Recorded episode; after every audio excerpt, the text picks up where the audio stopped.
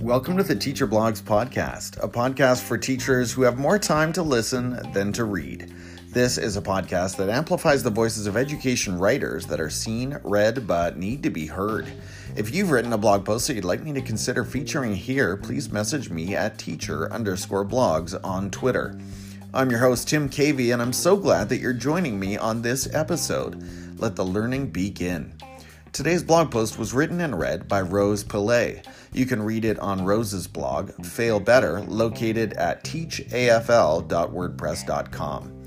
You can also connect with Rose on Twitter at RosePillay1 or on Instagram at RosePillay1.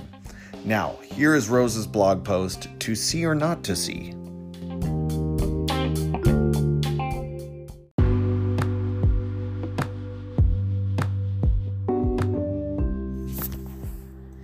To see or not to see? I wrote this blog post on March 22nd, 2018. If the eye does not want to see, neither light nor glasses will help. A German proverb. Too bad you are not taller. Ouch. Too bad you weren't younger. Ouch. It is amazing what people will say to a person's face.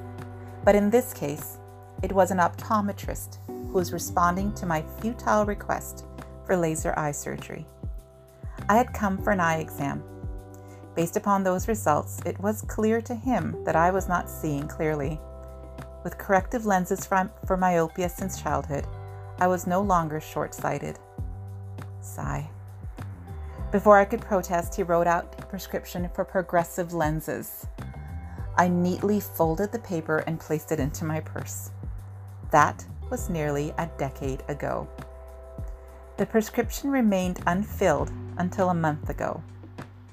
For years, it was so hard for me to accept that I needed progressives because I had presbyopia. From allaboutvision.com, Presbyopia is a normal change in our eyes as we age.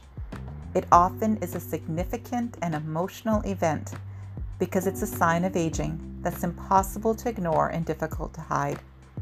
Presbyopia is caused by an age related process because the human lens continues to change as you grow older.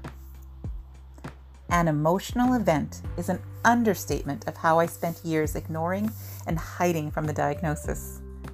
I found various ways to compensate so that I would not need to change. In doing so, I developed terrible habits, like reading text with my nose plastered to the page, and most likely exasperated my condition. Worse yet, because of my vanity, I would limit my paper based reading time and increase screen time because I could always enlarge the font. My sight was a victim of my self esteem and self image. For some insane reason, I believed I could stop myself from growing older. A month ago, I reluctantly waved the white towel, went for an eye exam, and received yet another prescription for progressives. Sigh. And I buckled up for another roller coaster ride of emotions as I now needed to find progressives. Unfortunately, I kept imagining bifocals and lamenting how they would alter my appearance. However, I soon learned that my new glasses would need a larger frame to accommodate for three lenses. Ugh! I had flashbacks to my youth when my glasses were so huge they rested on my cheeks. Every time I smiled, my glasses would lift up. Needless to say, it happened often. It is hard being progressive when you're clinging to the past. My first solo attempt to fill my prescription ended with me sobbing in front of the wonderfully kind salesperson. She spent two hours with me pulling out assorted frames.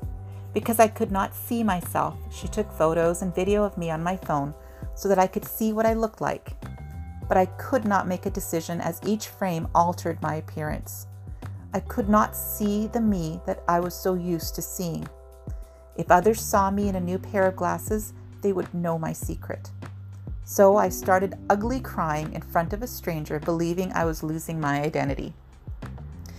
I left the traumatized salesperson and waited another week before venturing off again to find a pair of frames at another shop. This time, however, I did not go alone and brought with me my brother, who has seen me in various glasses over the decades. I could trust his opinion. In the end, the selected frame was a unanimous decision between the salesperson, my brother, and me. However, the shape and the color was definitely outside of my comfort zone. I was definitely going to look different, but see better. Before the purchase was completed, the salesperson reviewed what was in store next for me. The three lens design of progressives would mean that I would need to tilt my eyes and rotate my neck to see clearly.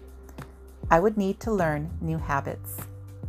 Unfortunately, one of the side effects in transitioning to progressives is that some people will suffer motion sickness and headaches for a short period of time. The key, she said, is not to give up. Seriously, I could get sick from seeing clearly? Now I was at a point in which I had no choice left but to not give up. I could not stop growing. I could not stop changing, but I could choose how I was living. So a week later, I returned to pick up my new glasses. I started crying again. Note to self stop crying in public but this time happy tears as I stood at the counter and marveled at all the big and small things I could clearly see. It was as if the whole world just snuck up and yelled, Surprise! It was at that moment that I thought to myself, I wish I had done this sooner. So, what have I learned from this decade long journey? Change is hard. Not changing is harder. And I'm thinking that perhaps in this experience, there might be a metaphor about teaching too.